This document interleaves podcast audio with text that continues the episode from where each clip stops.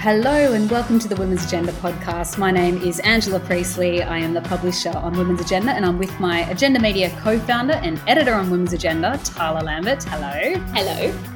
On the agenda today, we'll be looking at the men, and they are mostly men, making Australia a climate outlier. We'll ask if perfection is why women are less wealthy than men. The short answer there is no. Plus, we'll also be looking at some quite significant investments into domestic violence this week. Thank you for listening. Hi, Tarla. So, we are on toddler deadline right now. Yes, we really are because my baby he's being a nightmare at the moment and i've just got him down to sleep about half an hour ago but he's a ticking time bomb. Exactly and my three kids are not with me today for the first time in weeks and months so hooray for that. Today is a good day. On today's episode we'll be running through a few of the big stories that we've been covering this week and we'll also be sharing that fin hack from superhero a bit later on looking at perfectionism in investing whether that's actually a thing or not and offering a quick tip there a big shout out just before we get into our wins for women this week is that I do just want to acknowledge and say a big thank you to Superhero. It's what they're giving for this podcast that really makes what we do on Women's Agenda possible. And a big thank you also to Dell, who we are currently partnering with as well on doing some content around their current campaign. And that campaign is around their Dream Tech competition. So if you're an entrepreneur in Australia, you can apply for this and you can go into the running to win $40,000 in technology solutions. So go and check that out. That's at dwen.com forward slash dreamtech dash Australia. All right, Tarla, let's get straight to the wins. What was your win this week? My win comes in the form of a bachelorette, which may sound a bit silly to some people, but I think that last night's first episode of the Bachelorette, in which Brooke Blurton became the first queer First Nations Bachelorette, is a really big TV milestone in Australia. And I, I don't think it's one that we should take lightly or, or dismiss. I think it's a really important moment. And not only that, but Blurton, who's a, a Noongar Yamatji woman, she was welcomed in on the red carpet, the Bachelorette red carpet, by three Indigenous elders performing a welcome to country ceremony. And she said it was like a little piece of home. And she acknowledged the Darug country of the Bidjigal clan and said that this is a moment and I get tears. It wasn't sad tears, it was a happy cry. Um, and I just think Channel 10, who are airing this season of The Bachelorette, are really going above and beyond as well to recognize this part of our culture and the history of Brooke becoming the first Bachelorette. Yeah, I commend them for it. And I think she's amazing. Um, and I look forward to watching the rest of the season more than I have ever looked forward to watching a season of The Bachelorette before. Yeah, I mean, I didn't get to see it. I'm yet to watch an episode of The Bachelor or The Bachelorette. So, but I do understand the significance in the sense of reality television in Australia, which has done a pretty poor job on representing diversity. I mean, often they haven't even tried, I feel like, and a lot of networks haven't even tried. And well done to her. And I hope that she finds the love of her life. I mean, I believe that's what it's all about. A couple of weeks back, as I was writing the Ag Wrap, which is a weekly newsletter that we do for women in agriculture, I did also come across a snippet of news talking about Farmer Wants a Wife. And so sometimes people are talking about a lot of these shows and I get a bit lost with it all. You got a bit absorbed in MAFS one year. I remember. There, there, was one season of MAFS that I watched while I was heavily pregnant, and I actually watched it while I was in labor. And my problem, and this is my issue with uh, sport as well, I get so emotionally invested in certain things that the best thing for me to do is to never ever engage in it because otherwise I can't stop thinking about it. I want to get in touch with the people. I want to look up every social media thing. it's it's not great. So my my thing is just not to engage. You're a complex creature, Angela Priestley. Yeah. I will give you that. my point being there, I recently found out that the farmer wants a wife well, they featured one female farmer in its history, and I think that was when it was with a different network. And so this year, they've actually put the call out saying that they're looking for women to participate as being one of the farmers who want a wife or a husband. Like, I think the show should be called The Farmer Wants a Life Partner or something. I think we can come up with another name for it. But there are little moves afoot.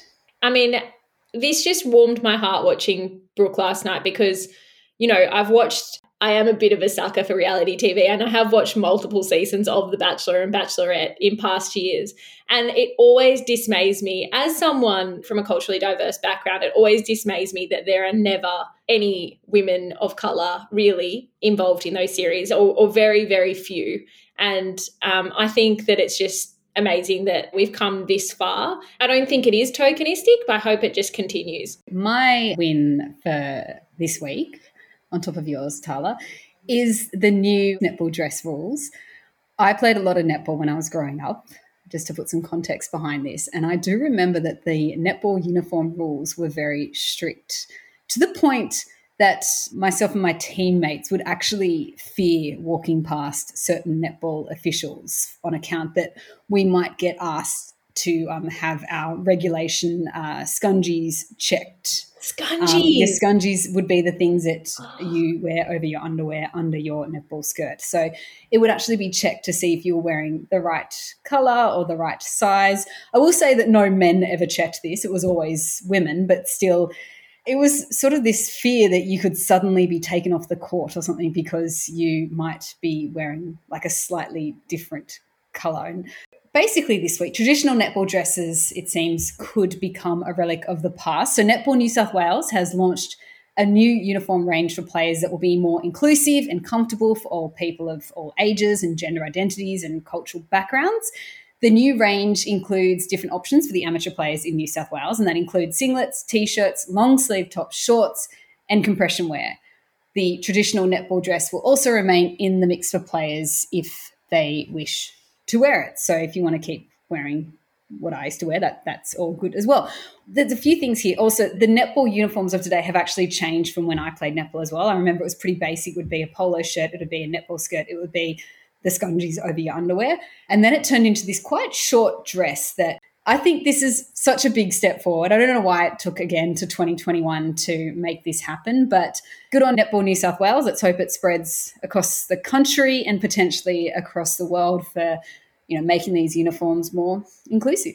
I mean, it's pretty crazy that in 2021, like girls and women are expected to still wear uniforms like that because I played a lot of netball too. And I remember those skirts were just so uncomfortable and just feeling like you were on display a little bit because you'd be running around and jumping and, and whatnot. And you could, you know, I, I was able to wear bike shorts underneath, but yeah, like I, I know a lot of friends of mine felt very uncomfortable.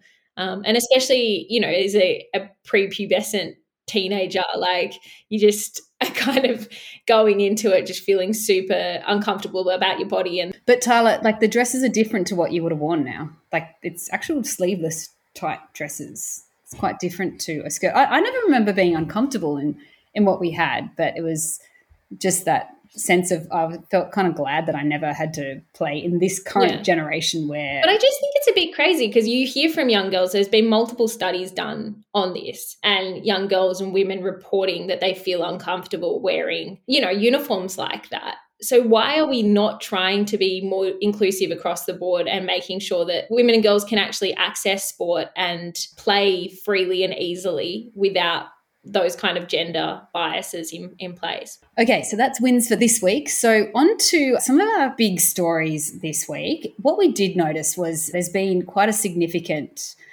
packages delivered around tackling domestic violence. So, one in New South Wales. So, the New South Wales government has promised to deliver 75 women's refuges in a spend that will cost around half a billion dollars to help, again, address domestic and family violence and establish more places for, for women to go. Um, the other part here was this announcement of a new $5,000 payment for women fleeing domestic violence so they can receive the one off payment under a two year trial. So, Tarla, to you, what did you make of these announcements? Uh, I mean, I think that the New South Wales announcement in particular is very encouraging to see. I think it's a big announcement. It's a lot of money behind that. Um, and we know that that will make a, a, critical difference to these services and women that are vulnerable and, and fleeing violence. So, yeah, as you mentioned, it's a $500 million spend. And New South Wales Minister for Women, Bronnie Taylor, said there is a high demand in the community for domestic violence services like women's refuges, which we know to be true. We've heard from multiple experts and services throughout the pandemic, especially, who have been pleading with the government to take bigger action here and to commit more funding and resources to this area. So it is really it's really great to see that New South Wales has taken that up. But, you know, just to underscore the the crisis, Bronnie Taylor also said, you know, in 2019 to 20, almost 40% of the people who access specialists homelessness services in New South Wales across our cities, regional and rural communities had experienced domestic abuse.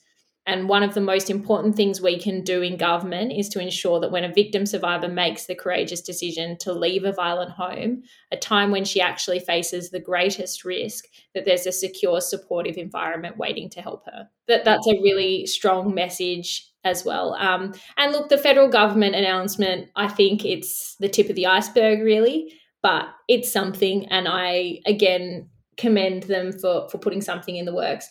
I will say that there has been quite a lot of cynicism across our social pages um, and from readers who have heard this news because they feel like there's an election approaching and that these decisions are sometimes put in the mix to win votes at a critical time.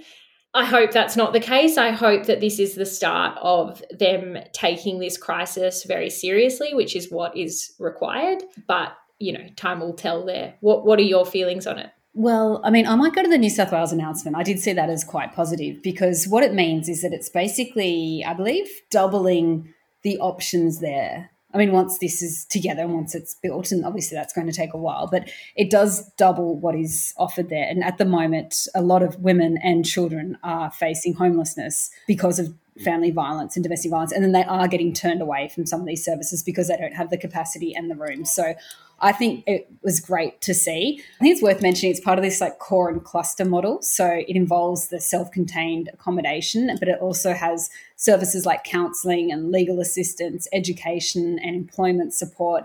There are meeting rooms, there are audiovisual equipment for court appearances, there's communal kitchens, there's playgrounds. So it's set up around trying to make this uh, transitionary period and what is a very difficult period for women and their children really trying to go we can see all these things that you'll be going through at this point. We're going to set this up to make it as easy as possible for you and what will be possibly the most difficult point of your life and we're also obviously acknowledging that you've got children with you as well. And we want to have them have playgrounds and we want to get them together with other kids as well. So i think that's great. And a big credit also i want to acknowledge annabelle daniel who's the chair of domestic violence new south wales and someone who was previously uh, won one of our Women's Agenda Leadership Awards in the not for profit sector, who has really been um, driving this kind of cluster model of services as well. And so she had she was part of the press conference in this announcement, and she basically said that you know this new funding will recognise this urgent need, and she she really highlighted rural, regional, and remote areas across New South Wales where a lot of these services are really lacking. So um, yeah, I was I was happy to see that. Yeah, I think you're right that that holistic method um, shows that the New South Wales government has listened um, and they've heeded the advice of experts in this field, including Annabelle Daniel. And I think it really stands in contrast to a lot of policies we see that very obviously appear as a band aid fix. As much as it's welcome, that $5,000 payment from the federal government, it really is only a, a fraction of the way into what is required because we know that women and families fleeing violence then have to go and put you know a bond down for an apartment or they have legal costs or they have you know various other costs that are coming out of their pocket. And $5000 really it makes a start on that and it helps with that that kind of financial burden but it does not go far enough for women being able to support their their children in a time like that before we get to the next segment, just to share some of the key helplines for advice and support. So, obviously, in an emergency, call triple zero. You can contact 1 800 RESPECT, 1 800 737 732. You can call uh, the New South Wales Domestic Violence Line, 1 800 656 463. Um, there's also the men's referral service, 1300 766 491. Tarla, on the agenda this week, I I don't like writing about Deputy Prime Minister Barnaby Joyce. It's not a good day when that comes out, and I did it twice this week. I don't know why. I'm not sure about the second time what I was really, thinking, but I did it. Yeah. Twice. There's a lot of Barnaby action. I have a real issue. So we are recording this on the Thursday, and I suspect that the Nats might come to some kind of agreement amongst the coalition to commit to net zero emissions by 2050, which is kind of important given that Scott Morrison is going to Glasgow to participate in COP26, the major international climate talks, uh, basically what in 10 or so days. So he, he needs to be able to take that there. It's the absolute minimum that should be done. It's actually pretty pathetic. We are absolutely hopeless on mm. climate. We are an embarrassment on the world stage. We need to do a lot more. But what is particularly embarrassing is is Barnaby Joyce and is that we have got a handful of nationals who are driving this agenda mm. and really preventing Australia from being able to commit to much more significant action on this what really got me going this week was this idea of, first of all, Barnaby Joyce coming out and saying that uh, he is not going to be held hostage to the wishes of others, as if Barnaby Joyce has never held Australia hostage to his own personal wishes at all. What also got me going was that Nats, and it wasn't just Barnaby, it's a number of them, coming out and saying that they haven't had enough time to consider this and to understand this. And they've, you know, they, they made the point we only had four hours in the party room on Sunday. Four hours and three decades. We've had, okay, decades of research. They've been in power for eight years.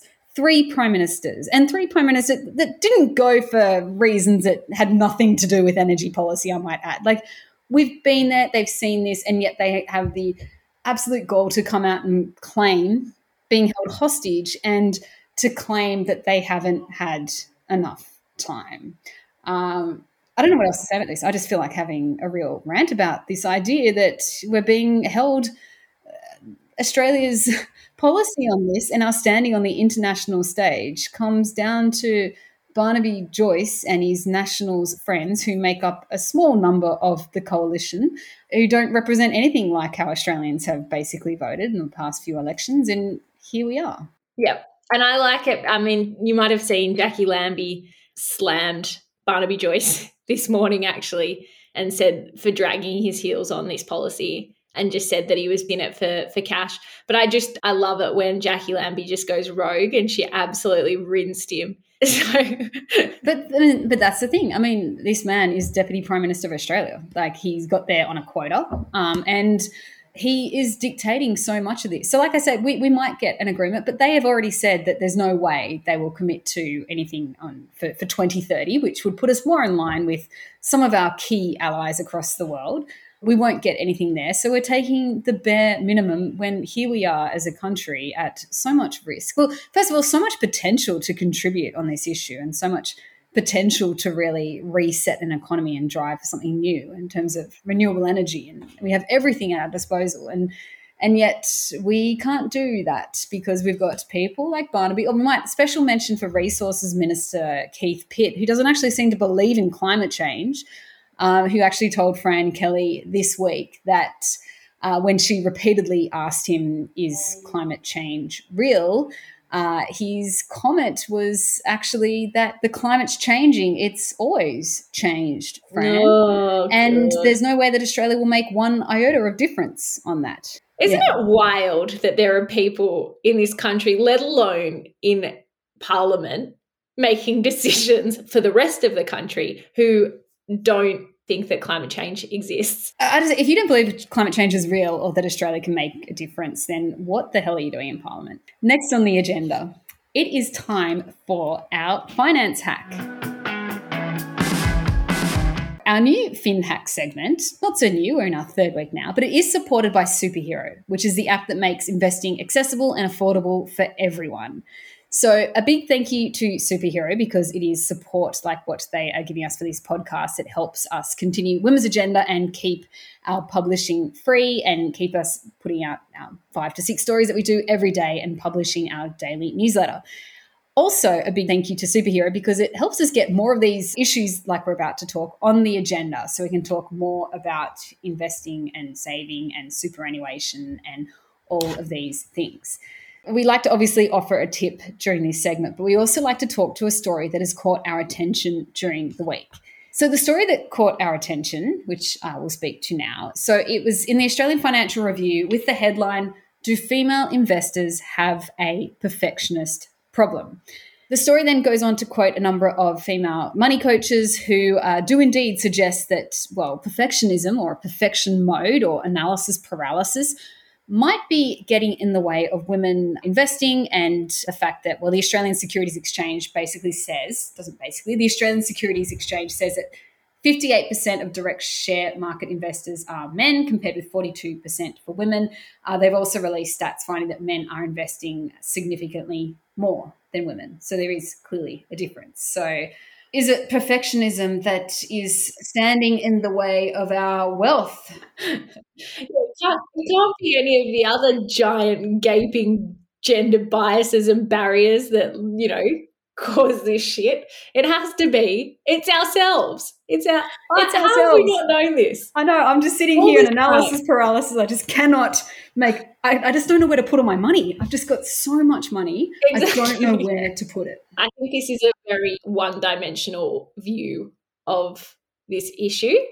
I'm not saying that there potentially isn't a difference in the way that men and women approach investing, but I think that that's also a byproduct of the many gaps and, and barriers that do exist for women. And women do need to be more risk aware when it comes to their finance because we're facing things like a 14.2% gender pay gap. We're facing things like retiring on average with half the superannuation as our male counterparts we are up against a whole host of challenges that men will never fathom. So, of course, when it comes to money, because of that, we have to be more risk aware.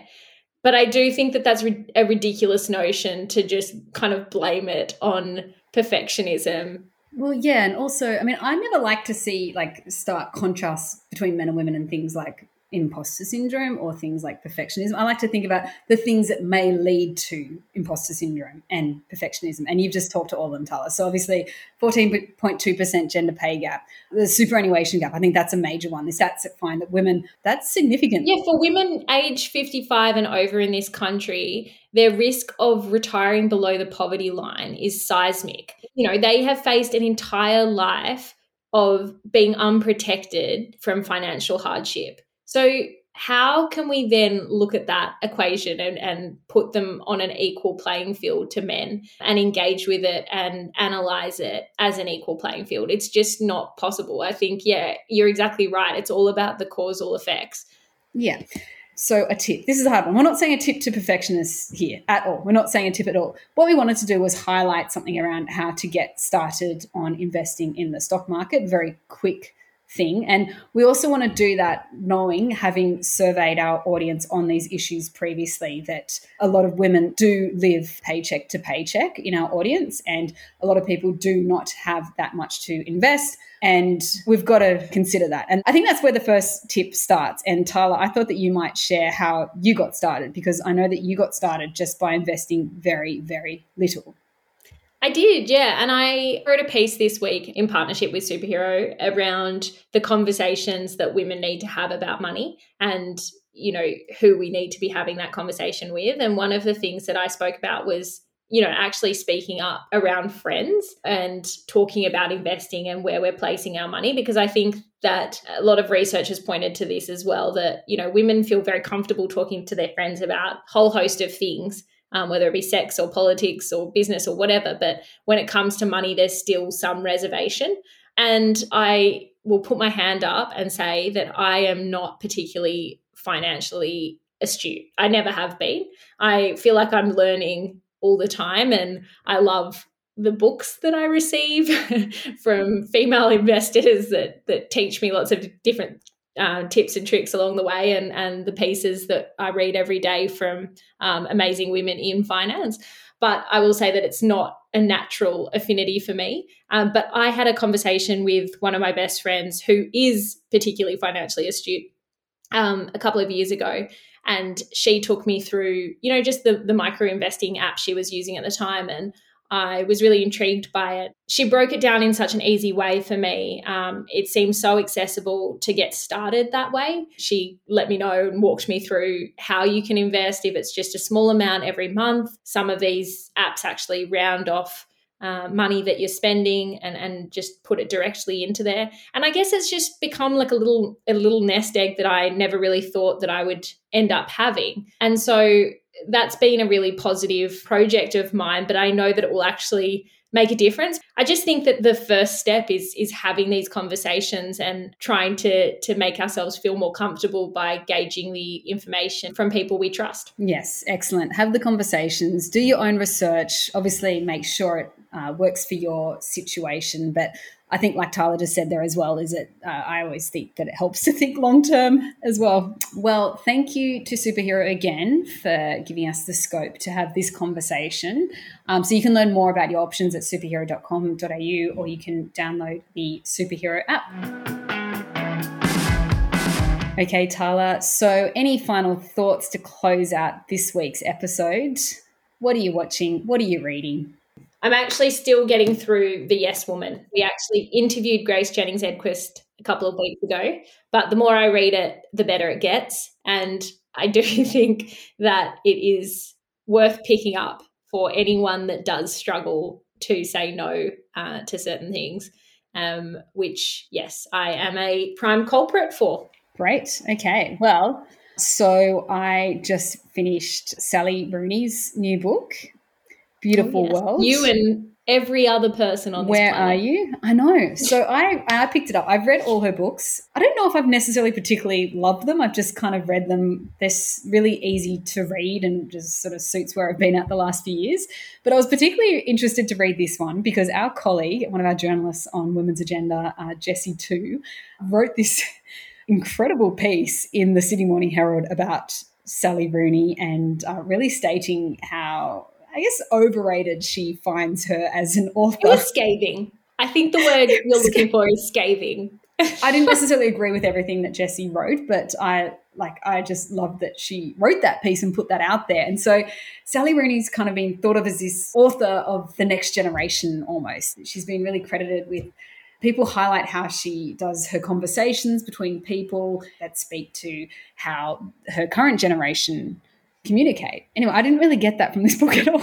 just, which features these really long, lengthy essay emails that I just thought, I don't send those emails. And then it made me think, am I missing something? Did I miss the email thing where I'm supposed to email my friends these really long essays into my life of everything that's going wrong and everything that I think about world politics and the current state of the world? So it is interesting in that sense that it does feature, you know, young people discussing their futures and yeah so not necessarily a recommendation. I guess one of those books that if you want to read so that you can keep up with what other people are talking about in book circles and various other things and maybe go and check it out. It's it's a pretty easy read.